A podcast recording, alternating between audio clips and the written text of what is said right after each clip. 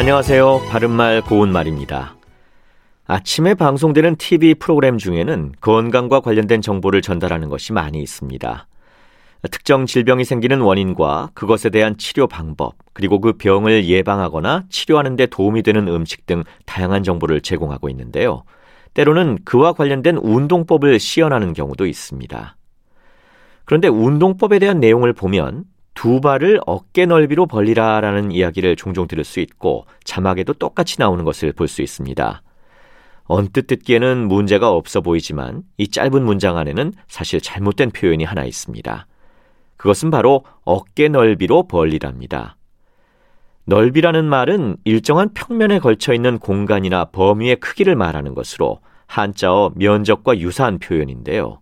두 발을 어깨 넓이로 벌리라는 말은 결국 면적과 관련된 것이기 때문에 적절한 표현이 아닌 것이죠. 이 경우에는 넓이가 아니라 너비를 쓰는 것이 맞습니다. 넓이는 평면적인 대상의 크기로 보는 것이지만 너비는 평면이나 넓은 물체의 가로로 건너지는 거리를 말합니다.